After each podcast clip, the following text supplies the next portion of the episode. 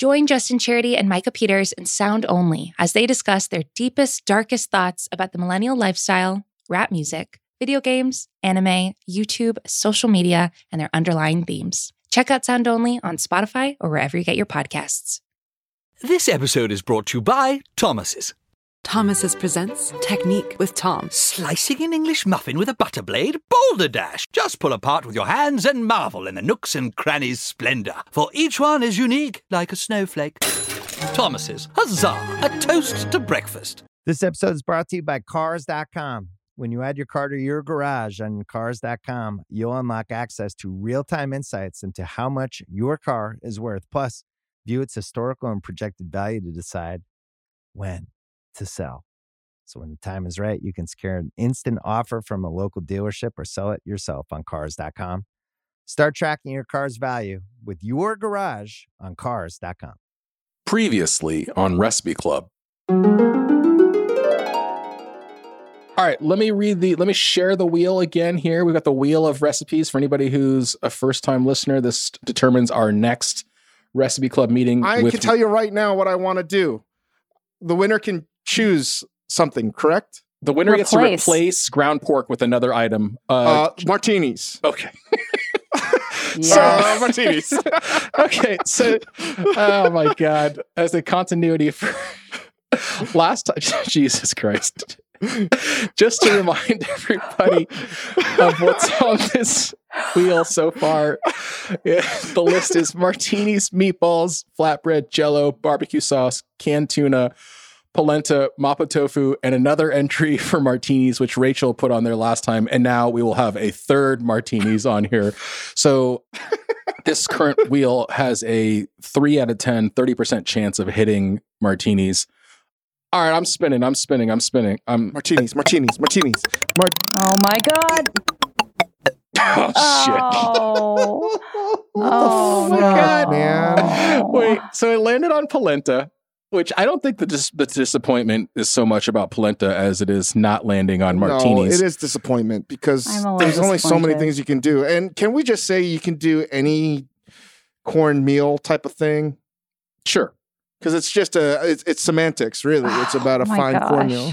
It- the, the the wheel is incredible. The wheel is truly incredible at finding the one thing that none of us thought about, then ultimately don't I mean, want. polenta. Who the fuck makes polenta?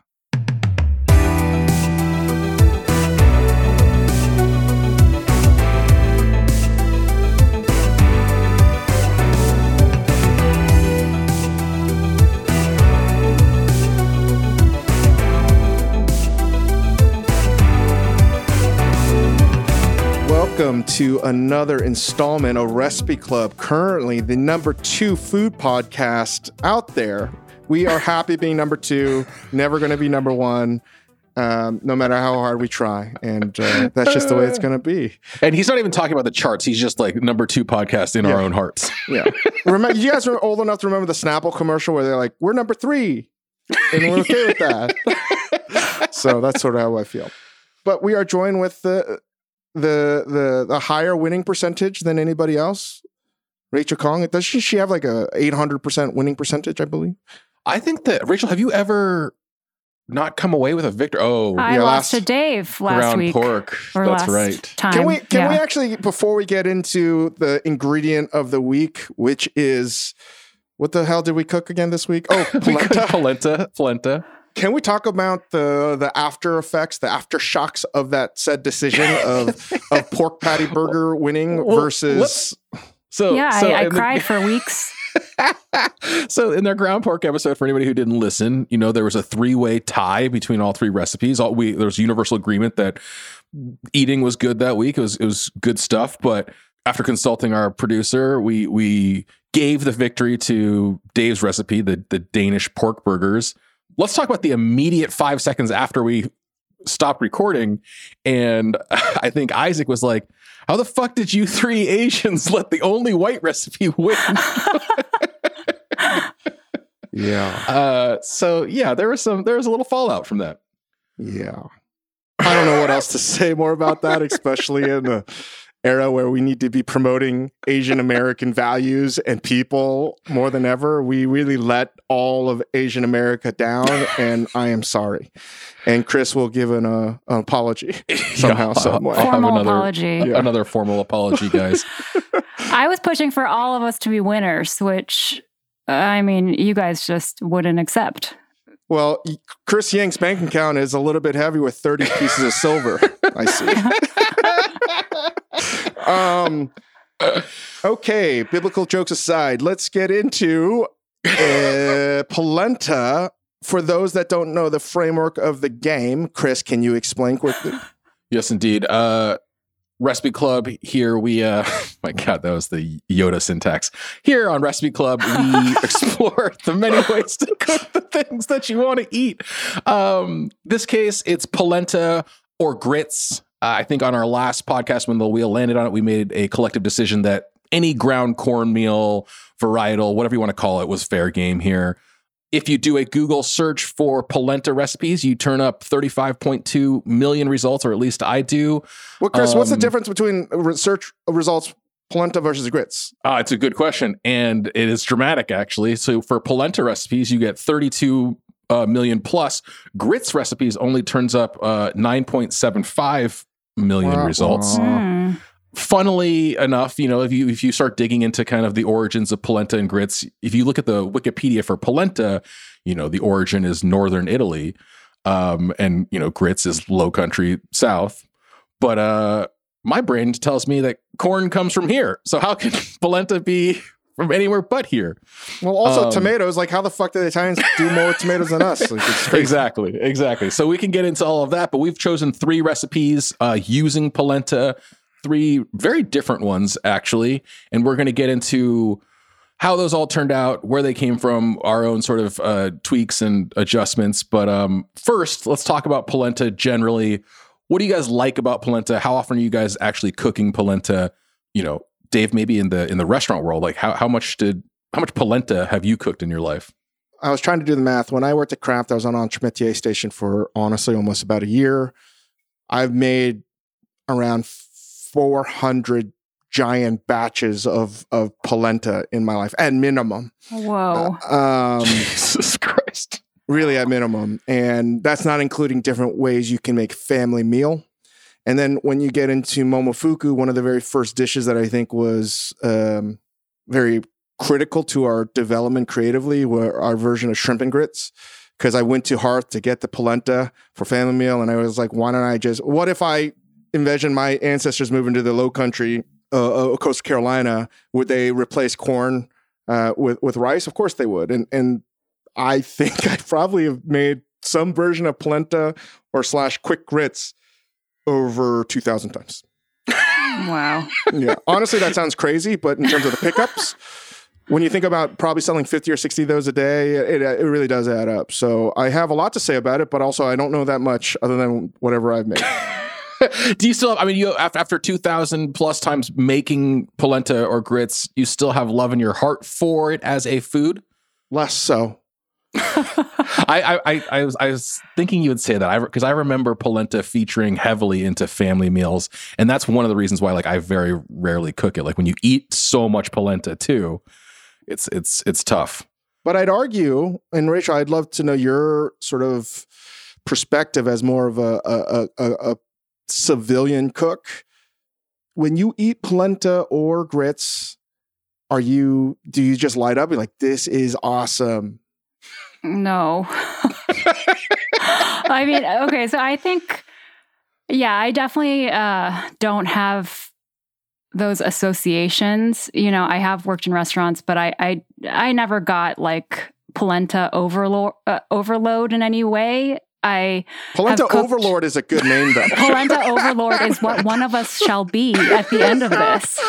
But I think, you know, so for me, it's always been like um, polenta has been something that I ca- like I sort of came to eat later on in life. I definitely didn't eat it growing up. I never knew how to order it in restaurants growing up, but I think it was probably like maybe college or after college that I was introduced to polenta and grits and you know, I I like it. I like corn. I think it's corn is a great food, but I think the polenta was always just sort of a vehicle for something usually like pretty rich, like a braised meat or something like really just like fatty and savory and delicious.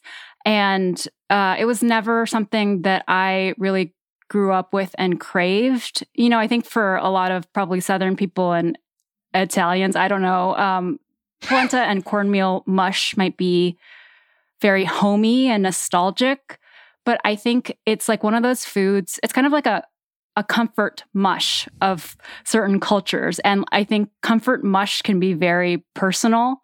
Like I feel that way about congee, and I mm-hmm. love you know just like juk basically like overcooked rice, soupy overcooked rice.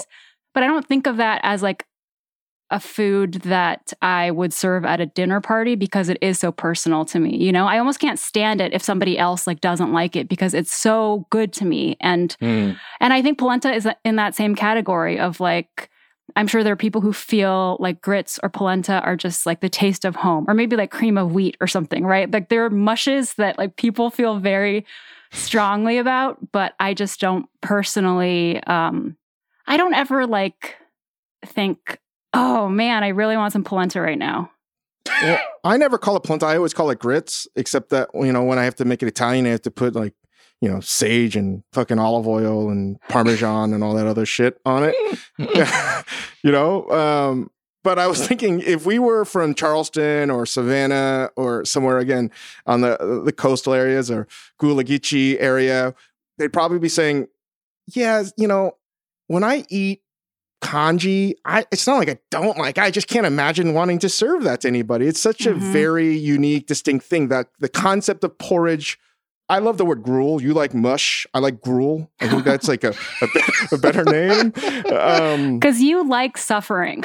Yes, yes. yeah, I, I don't know. I, I I only had it when I remember I was in Richmond, Virginia, and I had it at a, a like a Shoney's diner or something because I, I wanted to know what grits was. And I tasted it. I was like, this doesn't taste like anything. I was like, where's the soy sauce? When I tasted it, I was like, where's the where's the soy sauce? Mhm. where's the ganjang? And it never happened. And then I, you know, clearly you can add it with cheese and and then when I had really great shrimp and grits in, in South Carolina, in Georgia, that area, it is so fucking good. New Orleans, anywhere in the South, I don't know if it's the time and place of where it is, but it can be damn near transcendent. So I'm a big fan. I just don't like cooking it at home. I almost never cook grits or slash polenta at home. When's the last time you bought polenta or corn, the both of you, at home? That's not on Recipe Club. Oh, I haven't made polenta in a long, long, long time. Rachel, have you made it recently? I I like polenta for like you know a solo meal that I make a lot. If my husband's out of town, is I'll just make polenta with like a whole bunch of sautéed vodka, greens, just like- vodka. and- yeah, just some vodka, and I make it a martini. Uh, no, like a whole bunch of sauteed kale and like a fried egg. Like I want that like runny thing on top. Like to me, that's like a Mhm. perfect meal with some cheese on top. It feels to me like pretty easy ish, pretty comforting, and so I like I like making that when I'm alone. Can I ask you guys a question related to personal comfort mush? Um, when you were kids and first Should be a heard t-shirt. when you uh, when you first heard the story of the three bears and Goldilocks comes into their house and is like eating their porridge, like what you all did you all think of congee, right? It's rice Yes. porridge. Like that's a thing, right? I think I never understood for years and years and years that like, oh, they're probably not talking about congee. Like, no, no. the three What are bears they aren't talking eating about? rice porridge. I don't know. I, Muesli or some like, some shit like that. oatmeal or something. Like I The still bears don't know are eating muesli. oatmeal, right? It's like oatmeal mush, but like it just speaks to what you're talking about. Where I think that like comfort mush is universal, but like it's also very personal. Hold on. Uh, let's not uh, diminish the, the take of an adult now reading Goldilocks and the Three Bears. Fuck being a kid, having now read it several times to Hugo. I don't want to read it anymore because you know why? I'm like, fuck Goldilocks. She's so rude. She's so so entitled. First of all, So it's not just rude; she's a fucking straight up criminal, man. She's like the, kind of, the customer like- you don't want at a restaurant. Yeah, this one's too hot. So so fucking blow on it for a minute. Don't eat three bowls until you She- find the right and she temperature. breaking and entering. She broke into the house. That's what I'm saying. Yeah. And just stealing shit. What, what kind of entitled person is like, this one's too hot, so give me a new bowl that's the right temperature? Are you kidding me? Are you kidding?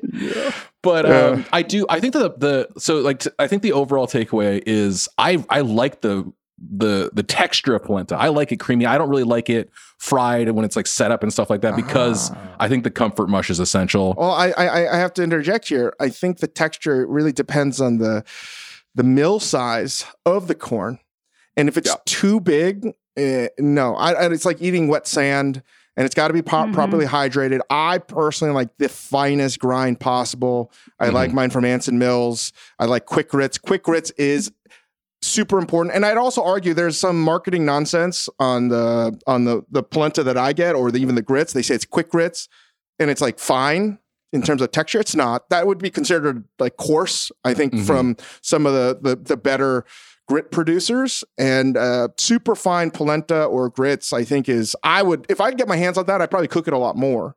Yeah. but i don't love the the gritty texture of the grits slash polenta you get at the supermarket. That's just me the flavorsome grittiness, as Nigella Lawson will call it wow, later in this episode. I was definitely going to bring that up. uh, I'm with you though, Chang, because and and and and we'll get into it here in a second. But you know, because of the pandemic and having to order all my groceries remotely, like I got just got a bag of whatever the fuck the shopper decided to send me, and it posed a problem because it worked in one context and not in the other. So. Let's get into what the recipes are. We've got three recipes, like I said, um, from Rachel Khong. We've got a, the Crook's Corner shrimp and grits, uh, which was published on food.com, but is an iconic shrimp and grits recipe. You know, probably the, the recipe that kicked off the shrimp and grits craze around the country. Uh, Dave has brought a lemon polenta cake, courtesy of Nigella Lawson, as appears on foodnetwork.com. He's pumping his fists. Uh, and I brought a polenta lasagna using pre cooked uh, logs of lasagna from a duck's oven, which I think is just a duck's butt. But this is a blog, I think, from the Pacific Northwest. So those are the three. Um, as we said, as it's becoming a little bit of a habit to have to say here, Dave, you won the last one of these. So it's your your right to defer. Go first. What do you I want to do? just I want to just preface this before anyone goes deeper into this podcast and listens, or for us to remind ourselves when there's an eventual victor of the polenta challenge. that I just want to be very honest. We are going to collude. Just know that there will be there's collusion on on the, the choice of of ingredients. Whatever whatever whoever wins, we're going to choose martini. If we don't land on martini, we're choosing Oh, martini. I just want everyone to know that's going to happen. God damn it. Um, Basically, Dave is saying, like to to to to recap what you just said. Doesn't matter what's about to happen. The outcome is going to be the same. you all can just fast forward to the end. yeah, I, I don't want you guys to be upset and be like, "Oh, I didn't know." I'm just telling you the, the the plot right now. So think of this as like a Christopher Nolan like Tenet. It's like doesn't matter where you started this fucking podcast. Everything is a fucking infinite loop here. Um, okay, I will go first. I tried hard to not make a Momofuku shrimp and grits recipe uh, because it was only Asian uh, grits corn dish that I could think of or find uh, that might be good. And I decided to reverse, go in reverse and choose a dessert. And there's not that many desserts. So I chose the one that was going to be the simplest. And I and I was uh, you know, put under the Nigella Lawson spell. I must have listened to her accent and be like, that's the one. And I chose it. And I just got it in the nick of time before I, I heard Rachel was about to choose that recipe. so I felt very good about my choice. It's a pretty simple recipe. It's cornmeal, almond flour, lemon zest, eggs, an incredible amount of butter, uh, an incredible amount of sugar, So much sugar. so much sugar. Um, and that's pretty much it. And I will say, I think her recipe is not accurate. I had to add milk to loosen it up. And I'd also say it's, listen, I like Nigella. I just think that the recipe could have been better. I think she, she needed to hydrate the cornmeal, regardless of the grain size, prior to making the cake. So I would have soaked the, grit, the grits or polenta in milk before making this recipe. I think it would have made it a lot better and and the texture would have been better. But I had to buy castor sugar. I didn't even know what the fuck that was. Uh, honestly, I didn't know what castor sugar was. And I made the syrup and then I juice, I use Meyer lemons because I'm in California. And man, can I just tell you from someone that's grown up in the East Coast, man, Meyer lemons should just re- get rid of normal lemons. Yeah. We should just get any rid of kind of normal lemon. lemons. Yeah, agree. I mean, no one, again, I always use the example like, very few people want to intentionally get from point A to point B on a horse or a carriage or a buggy just because automobile is better. Plane is faster to get cross, you know, transcontinental. A Meyer lemon to me is clearly that superior to a normal lemon, and we should only grow Meyer lemons from here on out because it is this perfect balance of oh, you could actually eat it, where it's just sweet enough, but also it has a lot of sourness too. It's it's a goddamn miracle. And now Yeah. I've been I I used it as the zest and as the juice in this, and I think that's really what made it taste good, not anything else or not the polenta. yeah, I mean, I think you've hit basically all of my notes on the head. And just to, you know, if anybody is curious, I mean, you could look at this recipe up, but like Dave said, it's very simple. You cream the butter and sugar, you add the various flours, eggs, and then you put it into a, a, a pan and bake it. and then you, oh, the other, the one part we didn't talk about, Chang, I think, is you you make this lemon syrup Yeah. and then kind of drench the whole thing. And uh, as reprinted on Food Network's website, you know, the first three three steps of this are just Nigella's kind of like head note talking about how she like likes this about Italian cooking, but not this. And and then the passage in question, which we should just bring up right now, and we just talk about it, is she just she says the flavorsome grittiness of the polenta and tender rubble of ground almond meal provides so much better a foil for the wholly desirable dampness than does the usual flour. Uh, I think there's also a part where she says like bake the cake, it's still a bit wibbly, and you can pull it out. Uh, it's uh, she's just fucking making this stuff. I couldn't tell if it was a Nigella Lawson parody account or not, but like it's it's it's very it's a little ridiculous. But the number one problem for me, Chang, was exactly what you said. I thought this cake was actually going to be incredibly delicious, but the cornmeal, which mine was not super fine, did not hydrate enough. It just felt like a, a nice cake that was very sweet, but just had like somebody accidentally knocked a bunch of sand into because the uh, nothing happened to the polenta. It was flavorsome grittiness. Mm. but it wasn't even flavorsome. I felt very compelled by that head note and the and the tender rubble and wholly desirable dampness. Um, it just sounded amazing. And like Dave said, I was gonna pick this recipe because I just really love like a lemon butter cake and like Yeah. I'm not this way with regular cake, but I just anything lemony and buttery and cakey, I can't stop eating. And I definitely liked this cake. I couldn't stop eating it, even though there were these huge chunks of sand in it, essentially. so, I mean, that's like high praise, honestly, because it was really easy to make. I thought the flavor was delicious, but yeah, I had the same problem that all of you had. It was like, it was delicious. And then there were these huge chunks of polenta in it. And actually, I went back and looked at the recipe and, you know, um, I was like, well, maybe this is intentional. She says flavorsome grittiness. She does specify like fine polenta, but I didn't, you know, I bought polenta. I didn't really see that many options for the fineness of the polenta. And maybe it should have just been called cornmeal cake. Like, would that have solved our issues? I think we would have known more what to expect. I guess I was expecting because I've had polenta or like cornmeal based cakes that don't have this same grittiness thing. I, I, I mean, Chang, you add, did you add milk to yours? Did you get it? I did. I did. I added milk because I knew I knew it was going to be too fucking dry. Yeah. And like that's sort of what I want to talk about. I think this is the first time as I try to actually follow recipes uh, as they're written because uh, you know I think it's a better service to the people that are listening. I am not trying to talk shit at all about Nigella. I mean, I, I've never met her, but she's been very cordial, cordial to me online. Blah blah blah. I just think this recipe sucks because it makes a good cake.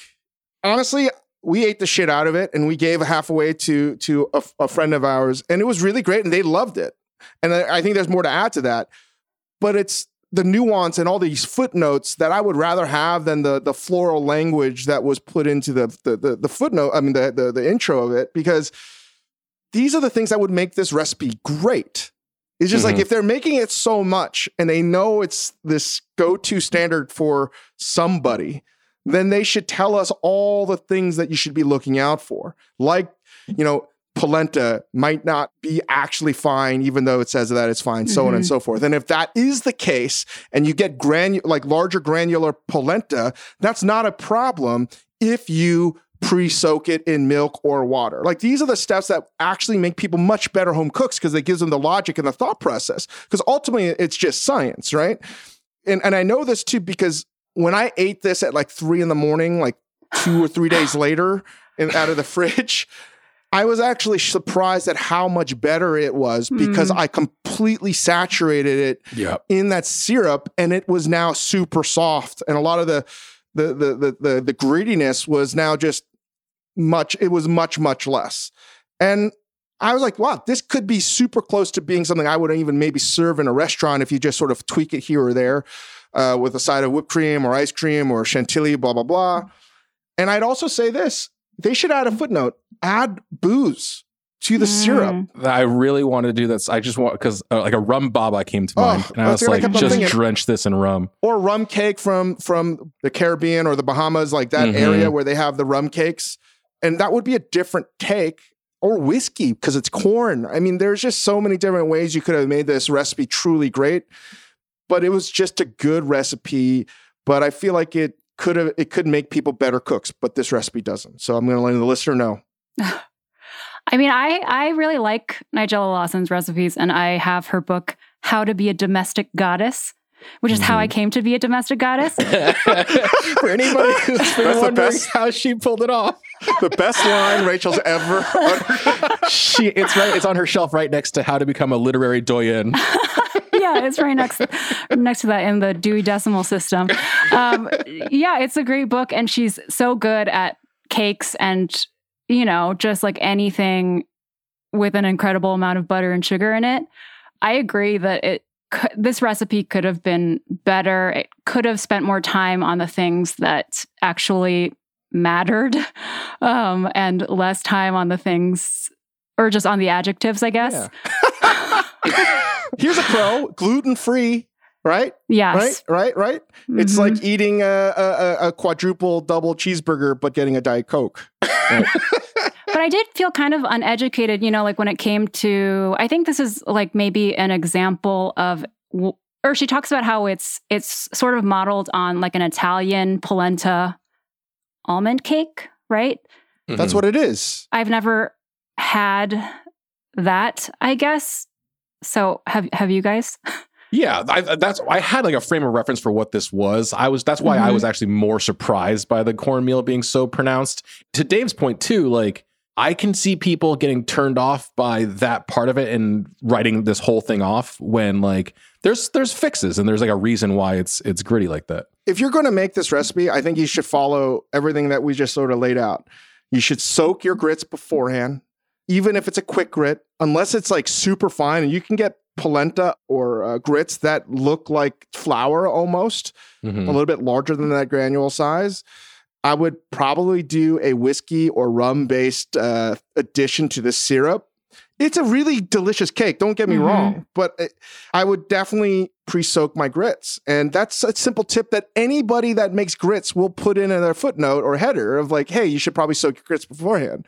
And this didn't have it. Um, And add So- salt.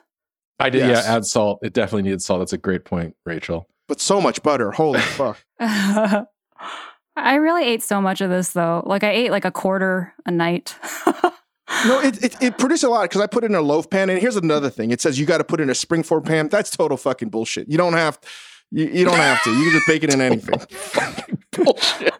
But you, what you do, you will probably. Uh, I'm going to say, well, let's guess the calorie content on this cake, shall we?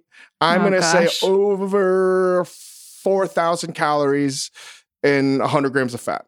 but it's gluten free. Yeah. You think it's over 4,000 calories and 100 grams of fat? Yeah, you're probably right. There's nuts. It's Uh, nut flour. It's so bad for you. This cake is It's, so it's bad. incredibly bad for you. And then the syrup itself is another cup of super fine powdered sugar. Like it's so, so, so bad. Listen, for you. it's vitamin C. It's gluten free. Wait, so actually, that's going back to the loaf pan thing. How how thick were your respective cakes? Because when Mine using whatever like a pan you guys cake, had, like a Sara Lee pound cake. Okay. I did use the nine nine inch springform pan. okay. Okay. I don't have that. What is even what is even that? Is that the one where it's like a Bundt pan? No, it's just Mm, like with the outer edge can be removed. it's like for Ah. a cheesecake. Yeah, I think I used probably like more like a 11 inch one, and it was pretty thin.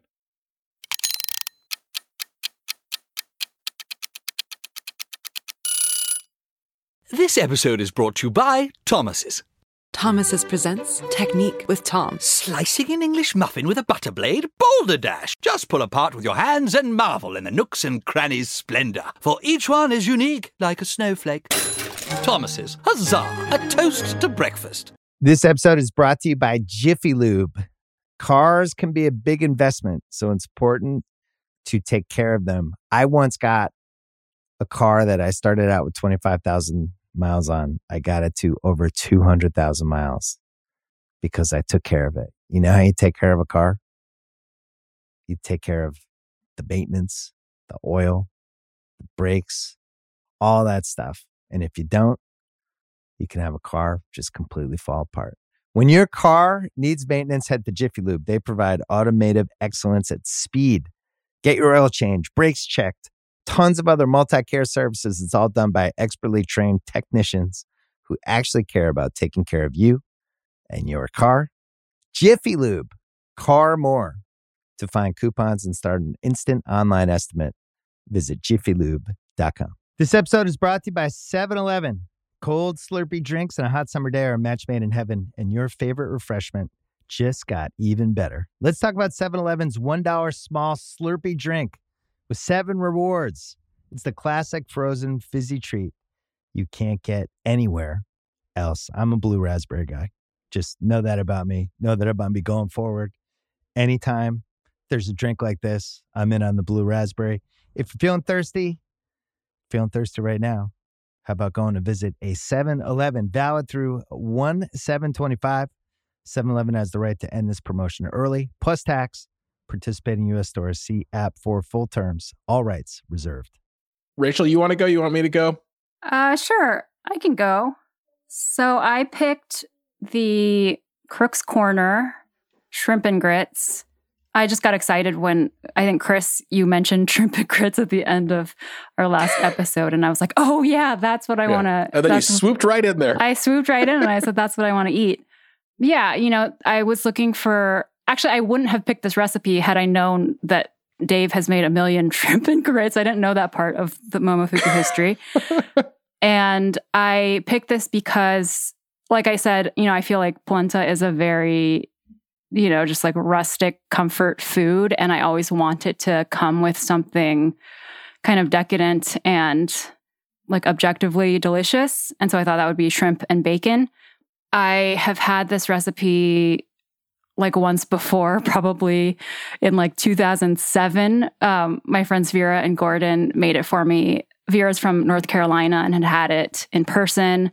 They're now farmers in Cedar Grove, North Carolina. And I just have this like memory of the night with them eating shrimp and grits as being like so amazing and so delicious. And I also love that, you know, there are mushrooms in the recipe, there's bacon in addition to the shrimp. And it, I just remember it being really good and really balanced. The recipe itself is, you know, you make grits. I used polenta. You mix in, I think, two different kinds of cheeses, Parmesan and, and cheddar. You uh, make a bacon, mushroom, and shrimp kind of medley to go on top of that. yes. And, and you put it on there and then you serve it. Is that right? Is that, is that That's it? right. That's that's shrimp and grits. That's that's shrimp and grits. And there's lemon. And, the, and a little Tabasco sauce in there. And and in some this recipe, Tabasco which and and in my case, Meyer lemon. and in this recipe, which I don't necessarily attribute directly to the restaurant, it, it's it seems like a reprint. There are two different kinds of chicken broth it calls for, but I'm pretty sure you can just use whatever chicken broth. Um, do you know? What, so the version you had before, Rachel, was it this Crook's Corner one? This was the this was the Crook's Corner. Well, I don't know if it was this exactly because I remember that they they they maybe didn't find it on the internet. You know they had had it like mailed to them in an email like a word document. So i remember having that word document that we were working off of. And that's 100% Mm-hmm. a good point because as i was reading this recipe from food.com i was like oh man i would rewrite this recipe for sure. Um, but do you do you want to talk at all about Crook's Corner and what that is and like why the why Crook's Corner shrimp and grits is a thing? i don't know that i really can i mean i just i haven't been there i have only had this recipe Yeah. Can- can um, you? Well, I'll I, barely, but I mean, I'm sure Chang will step in and correct me. But uh, Crook's Corner is where the chef, I think Bill Neal, had put this uh, item on the menu, and in like at the 80s, I think Craig Claiborne went and ate there and sort of pronounced, you know, shrimp and grits was delicious. He should do, you know, do this, and and that sort of set off the shrimp and grits trend in restaurants. You know, people started cooking. It became a thing, like this iconic southern dish that actually was more, I think, niche. It was like more of a just, you know, it's a fisher, it's a shrimp fisherman's dish. It's super simple. It's just grits with with you know shrimp on top, but because of this, you know, in, in the in the food media way, it became like a thing for the the Crook's Corner version of it. Do you know anything about this specific version, Chang? Honestly, zero. Know nothing. All right, so that's what that's what it is. Um, I mean, I'm gonna say something first because I know Dave has had much more experience with shrimp and grits, and like I don't, and I don't know how much you've had, Rachel, beyond like you know the experience you just talked about. Like I don't, uh, you know, I didn't grow up with shrimp and grits. I didn't really. I've eaten it maybe six times in my whole life, honestly. You guys are from California. what the fuck would you guys know about shrimp? exactly but that's exactly my point like what the fuck would we know and i know we got to stop comparing everything to asian food but like to me No, you don't. We never have to say sorry for that ever.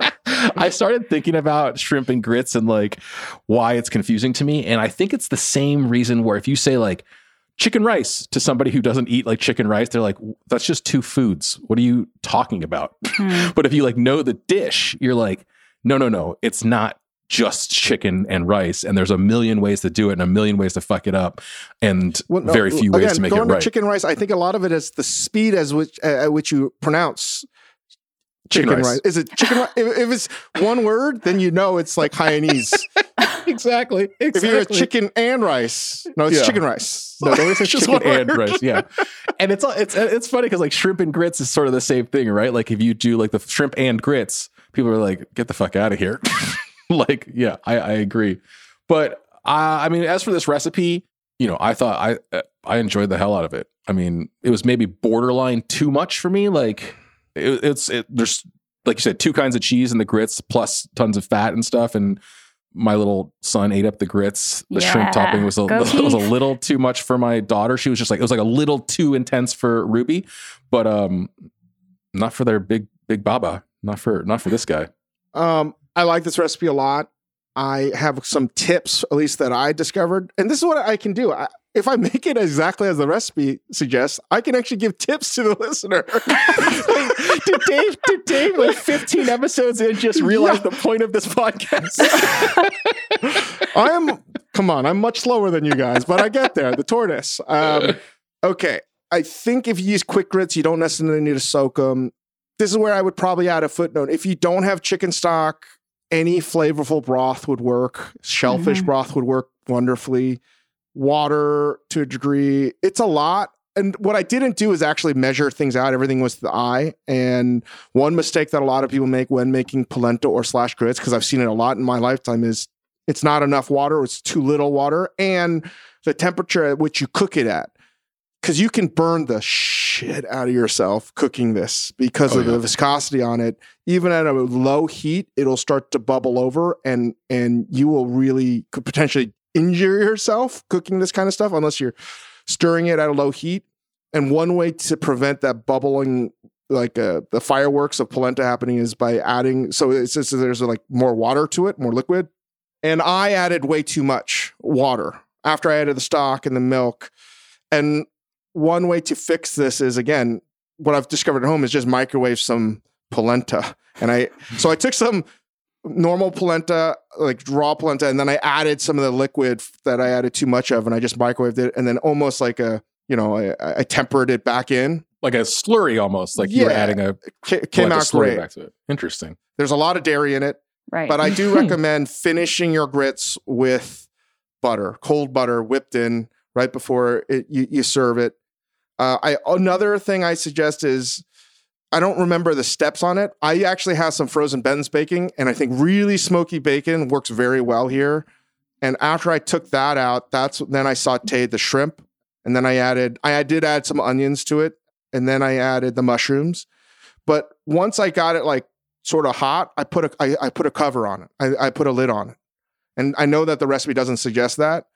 And what I want to do is capture all that moisture to Mhm. create some kind of liquids, like like of all the ingredients.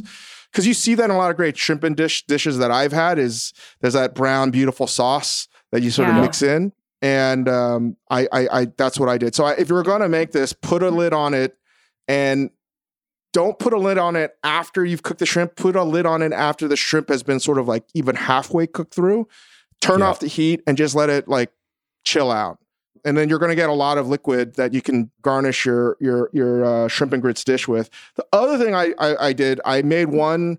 uh, I made one shellfish allergic, and I really like eggs, runny eggs with my polenta. right. yeah. Um, And that's the only thing I would add on if I wrote this recipe or I was talking to the chef is uh, this could really use a runny egg, in my opinion. Yeah. Hmm. I, I I was at that ex- that's that's such a smart tip with the the lid and I hadn't thought to do that because I was at that exact moment where the shrimp was like halfway done or like a third done and there was a perfect amount of liquid but without a lid it just evaporated I ended up having to add more chicken stock back and thinking like this is stupid I had like the most perfect liquid in the world and now I've lost all of that Another thing to remember is once you add the mushrooms, a lot of times you get a, mu- a mushroom recipe or like a pan roasted mushrooms, like you're supposed to like spread it out so it gets crispy.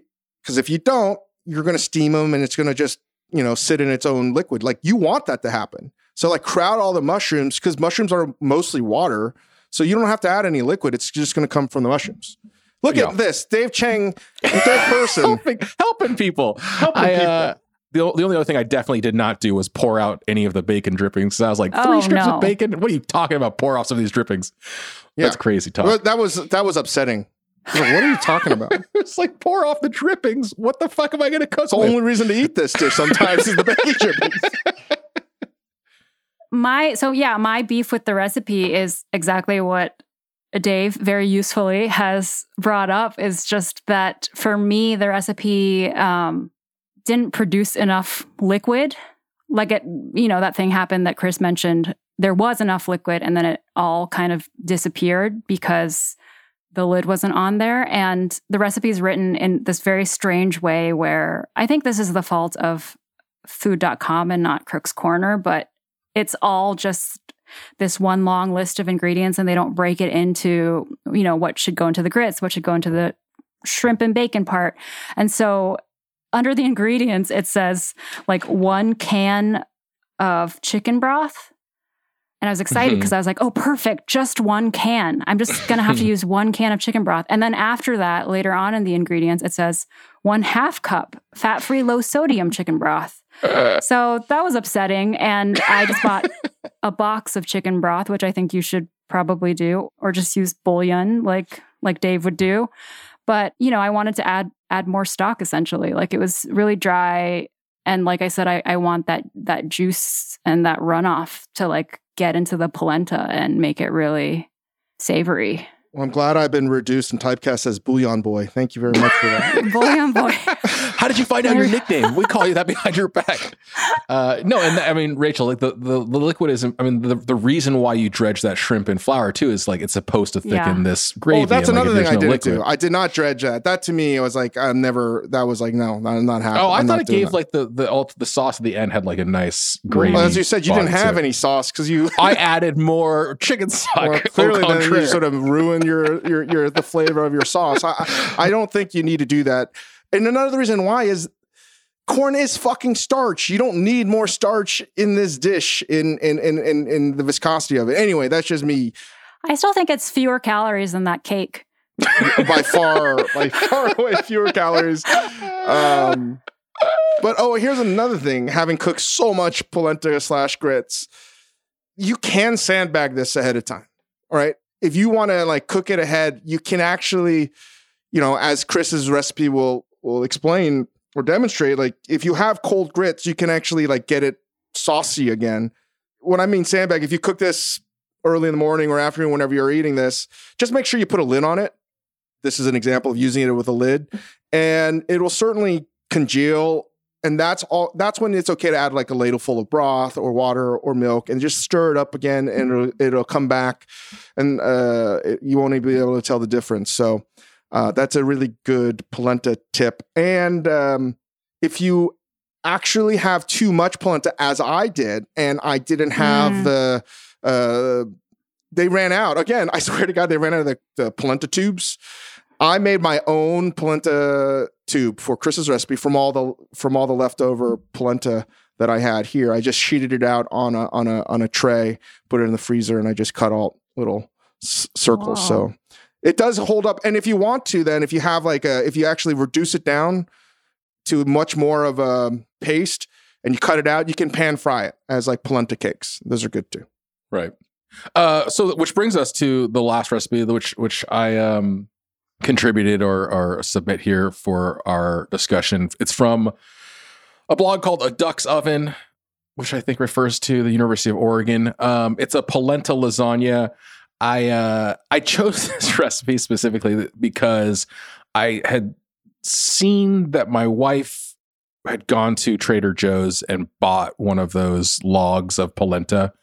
Um, and if and I was like, this is not going to get used. I cannot believe she bought this fucking thing. It's just like sitting in our pantry, and I wanted to use it up. So, full disclosure, I did this for very selfish reasons. I wanted to get rid of this pol- polenta log. Uh, Has anyone have you ever bought one before? Rachel, have you ever bought one before? Polenta log? No, never.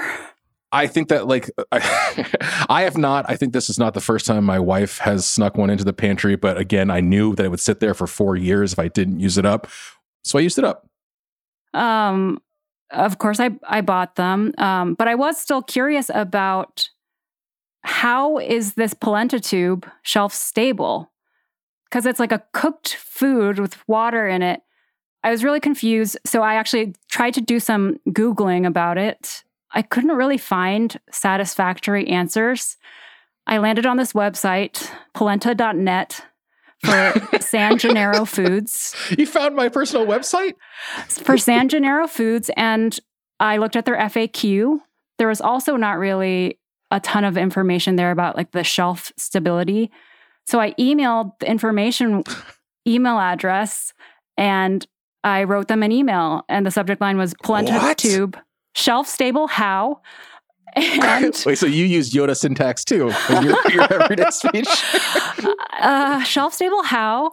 And it was amazing because well so first of all i just i just emailed a very brief email. I said hello i looked on your faq for this answer but wasn't satisfied. I am curious. How is a tube of polenta shelf stable without preservatives? Does the ascorbic acid serve some kind of preserving function? Would love any insight. Thank you rachel and within half an hour half an hour. I was so excited. I received an email from Tony Moschio of San Gennaro Foods, and he was great. he said, Hi, Rachel. Since our polenta is fully cooked, it is technically sterile when it is packaged. Though I could go on and over explain this all, I'll try to keep it fairly brief. The tartaric acid, a natural byproduct of winemaking, is used to control the pH, while the ascorbic acid is only there to help the product maintain color over the course of its shelf life. He says, hopefully that helps to satisfy your curiosity. If you have any other questions, please don't hesitate to ask. Tony Moschio. Can we get Tony Moschio on this podcast? I uh, just love that kind of commitment to excellence. He linked have to the federal regulation category of acidified foods. And, you know, if you see San Gennaro polenta on your shelves, I think you should you- you? should buy it. I, I highly recommend. Can you just write back to that email, Rachel, and say, okay, one more question. Then why am I so sick? I, I, when you were telling me this amazing story, and thank you for going above and beyond and emailing Tony Mascaro, this was the image that was popped into my head. He's been waiting his entire career for one email, and this is his only job, and he he looks like the, the the Crusader brother in Indiana Jones and the Last Crusade. He's just been waiting for Indiana Jones to ask him, you know, this is the cup of a carpenter, and you just did it, and Tony can now pass on to the afterlife. So thank you, Rachel, for letting him free. No, but I don't want him to die. He's the knight at the end of the Last Crusade who's been guarding this information with tartaric acid for seven generations. He was the one brother who stayed behind. Oh my god, that's wonderful. That's truly wonderful. Uh, so once you have this beautiful shelf-stable San Gennaro product um, from Tony, you Can you take believe it. I you just slice- thought of that? What the fuck is wrong with me? I just feel like you're always thinking about that scene, though. Um, once, Just, just as Tony has been waiting for my question, you have been Yeah, waiting for exactly. this polenta analogy. Dave has been just like, oh my god, it's happened. Oh my god, I can bring it up again. The meta, the meta of this is amazing. Uh, all right, so you you cut your you cut your polenta loaf into um, coins. Get some jarred tomato sauce, put it in a make a lasagna out of it. You layer that with cooked Italian sausage, uh, ricotta that's been mixed together with an egg. Layer with some cheese. That's it. You make you make a lasagna. I don't. you know Oh, this is this is really. shit. That's what I forgot. The What did you forget? to- you Oh forgot my god! I just looked into my fridge today and I was like, why do I have ricotta? in Why do I have ricotta? Oh That is my gosh. I snuck Oh, a little. Uh, I snuck broccoli and spinach into this because, like, why else make lasagna for your kids unless you can sneak some vegetables into them? Uh, I'm not used to this kind of cooking, but I, I always have. You know, I've said this on the recipe club before. Like, I always have fun with these sort of like sandbag, you know, dinner in an hour type of things, and I, I have fun making it. I, I will just say that to me, the end result is is exactly what you think it is. To me, it's like room temperature. You don't notice it. You know, it's not too hot, it's not too cold. It's just something you ate. That was that was my overall takeaway. I think it was a lot of work. More, much more work than I thought it was going to be. Even without ricotta, it was yeah, so. even without ricotta. Honestly, I think that might have been better because, like, I, I, I, I never have ricotta in my house. I was like, why the fuck do I have ricotta? I was like, what? You know, I was like trying to remember something I couldn't remember. And thank you. Uh, I missed a crucial ingredient to this dish. Um, because the recipe's so nondescript and I sort of love the way it was written. I just clearly you I forgot because the recipe actually I love how it's written. It's like just fucking make it happen. It's like my kind of recipe. You know, Eh, six steps, just do it. And uh, it's a lot more work because you got to the sausage I actually took out of the casing and you got to cook that out. I Mhm. actually added onions to it too. I added the sauce. I only got two layers. I have an enormous amount of it still sitting in my fridge. Uh, and I don't think it will ever be eaten. Yeah, Truthfully. it, it makes a ton. I gave half. I knew right off the bat that no, this is too much polenta lasagna. So I cut it right out of the oven and put it in a Tupperware and gave it to some friends. We still have a quarter of it. It- there's no, like, I don't know, Rachel. You tell me. Like, I don't find this offensive in any way. I think it's like it's a it's a warm meal, and it's it's like it's, I mean, Dave thinks it's too much work, but it's like it's pretty fucking easy. It's cheap, and I, I, I won't make this again, but like I'm unoff- I'm not offended by this this recipe at all. I I don't know that it was easier than regular lasagna. Yes, that's my complaint. I think you could have just put lasagna sheets and you would have been a better dish. Yeah, if you get like no boil noodles, that saves the step of like having to cut these kind of creepy polenta tubes into coins, which it was so strange touching them because they feel like plastic. it feels like plastic on the outside. Is that is that the case for yours? Well, there is plastic on the outside, Rachel. I don't know if you uh, noticed that there is plastic. I took I took the plastic off, and then it felt like it was there's still plastic on there, and then there's that weird like puckery bottom. yeah, the little the little polenta sphincter at the yeah, either it was such it was so sphincter esque. I mean, it was kind of the best for like texture, honestly. Um, but I felt like I was interested in this recipe. It seemed pretty easy just by the way it was written. And then I was like a little bit surprised that it it was a little bit more work than I anticipated. I mean, it's funny that she just calls for brown sausage in the recipe. Like sausage can just magically get brown. You have to brown it. Like that should have just been a step in the right? recipe. Why not just call for lasagna, comma cooked? Yeah, I mean, if you are going to make it with a sauce, it has to be like uh, a loose sausage. You can't. You, and Like if it comes in a tube, you got to take it Yeah. out of the tube. yeah, yeah. You have to detube it. You have to cook it. Um, you know what my and I- favorite thing to do when you detube a sausage is to crisp up the tube and then eat the tube. Mhm, mhm. no, I'm joking. I'm joking. I'm joking. That's this is a gross. double tube meal. it's a double sure. tube meal. it's just gonna. I'm sorry. I this is listen, my favorite yeah, recipe club we've ever done. This is you're- so much shit. Your your point is is is well taken, Double Rachel. tube Like meal. what? I try to keep my meals That's to one It's never been tube. uttered ever in the human language. Ever. No one has ever said double tube meal ever. We've now said it six times. now we have to try to do triple tube meals. Oh my god! Now we're gonna get nothing but triple tube meal put it on suggestions from wheel. listeners. Uh, no, but your point is, I mean, you you said it, Rachel. Like, why not just put lasagna sheets in there then? Like, what's what's the what's the difference? I will. s- The, the one thing I'll say in defense, like, I actually think that the I was pleasantly surprised by the texture of the polenta once cooked. It was it was fine. It was like it didn't feel weirdly industrial or anything to me. But maybe it's gluten free this way. I don't know. But That's otherwise, true. just use lasagna sheets. My issue, like I rarely just, you know, buy the jarred sauce and, you know, and the sausage and the ricotta and just cook it and not do more shit to it, I guess. So I was excited to maybe like start doing this from now on. But I felt like in this particular recipe, I was expecting it to be like the more like more than the sum of its parts, you know? Like I thought like, oh, maybe the polenta will kind of melt. Maybe this is different for Dave actually having not used mm-hmm. tubes, but I thought like maybe the polenta will melt and like mix in with the sauce and mix in with the cheese and the sausage goop and like be really delicious.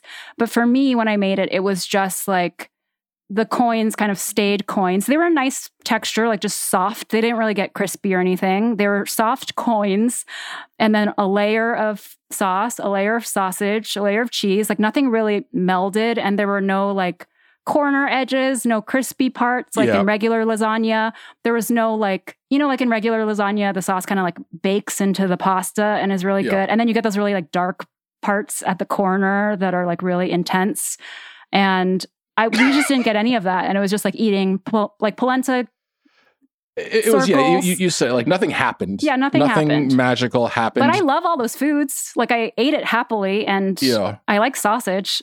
The one thing I was gonna maybe do was if I were to ever make this again, which I like I said I won't, but like I might instead of putting that layer of sauce in the bottom, just do olive oil and just get the bottom to crisp up, Mm. hopefully in the oven, and not have sauce in the bottom. I did that anyway. I think that's a given, like a geometric proof.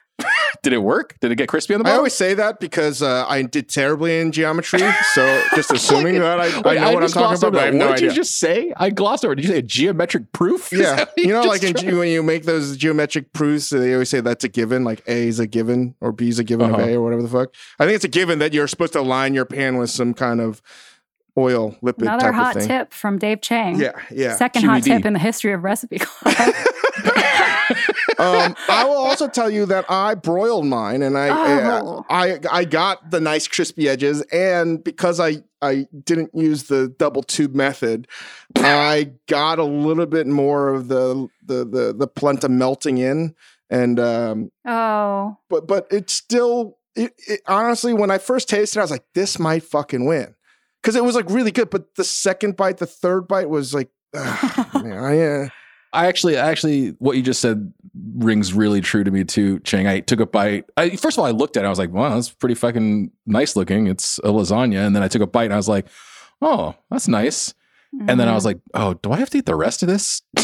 You know what it's What? like too? Uh, uh, it was like watching a movie, but never having to watch it because you saw the trailer, and the trailer's way better than the actual movie. And Yeah. the first bite was the trailer. I never had to eat anything else. Yeah. Or actually, you know, you know all those all those flavors already, right? Like you have them already in your brain, and that's those those are the trailer. And then Yeah. when you had the first bite, it's like this is the movie. Yeah, yeah that, thank you, Rachel, uh, um, award-winning author, for putting together my fucking stupid logic together Uh, in a more amazing. sensible way. Thank you, thank you. Amazing this is analogy. The, this is the headiest episode. Rachel just said like your memories are the trailer. Yeah, that's true. It's perfect because this is a dish where it's one of these very rare moments. I really believe this that you can actually make the recipe in your head without ever having to make it and know what it's going to taste like. So everyone, this is the first time we've ever had a recipe club recipe where everyone that's listening, you can make it in your head right now, and boom, you're done. Just make this recipe in your head. It's so delicious. it's just as filling if you just think about this this recipe. it's just a feeling. It's it's just a vibe, man. So, I mean, Recipe Club listeners, you have all already made this recipe just by listening to this fucking psychotic podcast. This is the You- craziest you- fucking you- podcast you've ever you thank you for joining us on our ayahuasca polenta lasagna trip. You've already made this. I hope you're full. This means we never have to cook again. Yeah, we cracked it. We cracked it, Rachel. You just think about the food. Um, all right, let's get into let's get down to business here. Uh, Can I thumbs say up. can I say my last thing is that Yes. I actually so with this recipe, I like cooking. And I think this recipe is kind of not enough cooking. You know, like Mm. it's like just kind of the busy work of cooking without the transformation of it, you know? Like you slice things, you layer It's building them. Legos. It's building Legos where you see the picture of it and you're like, I'm making that, and now I'll follow the steps until that yeah, happens. so it kind of bummed me out. Like it wasn't satisfying or like you know, I didn't feel like I had actually done anything. to add to that, to be the yin to your yang, I this I don't I like cooking, but I like this kind of recipe where there's like nothing. You don't do anything. I was gonna say It- it comes out great. hates cooking and he loves this. and I I felt uh, you know a loss. Or, you know, so it was just sad reading it. And I was like, I shouldn't feel this way. This is like this should make me feel great. There's no work that went into this. Yet I looked at the ca- like the clock. I was like, wow, this took way longer than it should. And you got to put it in the oven and then anticipation. The whole thing's a letdown. So just make it in your head. Hey, can you um Oh my microwave sausage? Oh yes, you can. You got to put a lid on it though. So maybe that's how we should we should we should edit this recipe is microwave the sausage. I mean, if you're not going to make it in your head, micro- microwave the sausage, microwave everything else. if you're not There you make have in it. your head. Uh, let's vote, guys. Um, starting with Dave's recipe. The first recipe, the lemon polenta cake, courtesy of Nigella Lawson via foodnetwork.com. How do you, uh, what do you, what do you say to this, Dave? Thumbs up or thumbs down? It's a it's a grade that I would cr- kill for in college or any other point in my life. A solid B. It's a B, not an A. Yeah. Mhm. I I think as written and published here, it's a thumbs down. But I do I, I do think that the way we described it would make a really delicious cake, and you should Could make be an A plus. Again, having had this criticism from many many teachers, it's like Dave, you if you just put the work in, you could not actually reaching your an A. potential. Yeah. You're not reaching your This is potential. this is a B. This is a B. Solid, even B minus. It's a it's a eighty three out of one hundred. I give it a thumbs up, like a B thumbs up, like Dave is saying. Like I would make it again, but I would do the finer cornmeal and soak, I guess. But I just thought it was delicious. It still was delicious. It was. It really was, and I think it got more delicious as the syrup. hmm It calls for a tremendous amount of syrup. Do not skimp. It's going to make it better. Don't worry about it. Uh, the Crook's Corner Shrimp and Grits via food.com by way of Rachel Khong. Rach, thumbs up, thumbs down. Thumbs up, Chang. but more juicy. Thumbs up, but make it juicy. let's just okay, let, let's just stop for one second. Do you think that we are judging these recipes with a thumbs up, thumbs down? We should just decide if it is the recipe as written, thumbs up, thumbs down, or it's as we It's have sort of made It's our both. adjustments, right? It's both. Both things can be true. Yeah. I think people should know. It's it is a good recipe, yes, but you put that into your final uh, calculation, right, and your final grade. yeah. So it's a it's a thumbs up for me, Dave. Thumbs up for you on this one. I'm gonna say yes. It could be a little bit better here or there, Mhm. um, but from the taste test, Hugo did not like lasagna uh, polenta at all. He's put it in his mouth. He's like, shrimp and grits. He demolished it. And my wife, her one of her favorite dishes is shrimp and grits, and it reminded her of uh, a, a restaurant where she went to school in in in Seattle uh, uh, of a dish that she would eat a lot. So like the like the the the once a month special occasion you go out with your friends kind of eighteen dollar dish when you get in college, and she ate her dish and mine because I didn't want to eat mine, and it looked great. It was a winning dish, so it was by far the best of the three, in my opinion. Yeah, and then the polenta lasagna, it's not a good. We just thing. said, how could it even make it this far? Make it in your m- mind. Use your imagination, like you're trapped I- in a you know jail what? cell. I give it a I give it a thumbs up as a mental exercise. If you're just sitting around trying and you're hungry, you should definitely make this recipe in your head. Thumbs up for making this in your head. He's it's a thumbs up in your mind, not an actual Yeah. thumbs up, not an actual Yeah. thumb. No, no, no, no. It's not a it's a physical meta. thumbs It's a, up. it's a it's a meta. It's a it's a Immanuel Kant thumbs up. It's a in the Cartesian plane thumbs up. I think that um I think that at the end of the day, uh we've already said it, the the the the winner here is the Crook's Corner Shrimp and Grits, uh, which means yet another W for Rachel Khong and gives her the right to replace polenta on our wheel of recipes, which I'll share now with my colleagues here. Currently on the wheel, we have barbecue sauce, flatbread, mapo tofu, jello, meatballs, canned tuna, martini, martini, martini, and polenta, which is falling off. Rachel, uh, what would you like to add in in in the stead of polenta? Uh, well, I want to do polenta again. I'm just kidding. Martini. Sounds like martini's going on for a fourth time, meaning this wheel is forty percent martini. Uh, Can I ask Guys. what happens when we, if and when, because clearly we're not going to land on martini. It's not going to happen. It's just not ever going to land on martini, no matter what. But in the event, so we can be prepared. If it does land on martini, what happens to all the other categories? Do we each choose one, uh, like item to uh, replace it? we were having this discussion the other day. Wait, what do you mean? If Like, do we replace all four martinis, or do three martinis stay on the wheel? yeah, oh, great point. Oh God.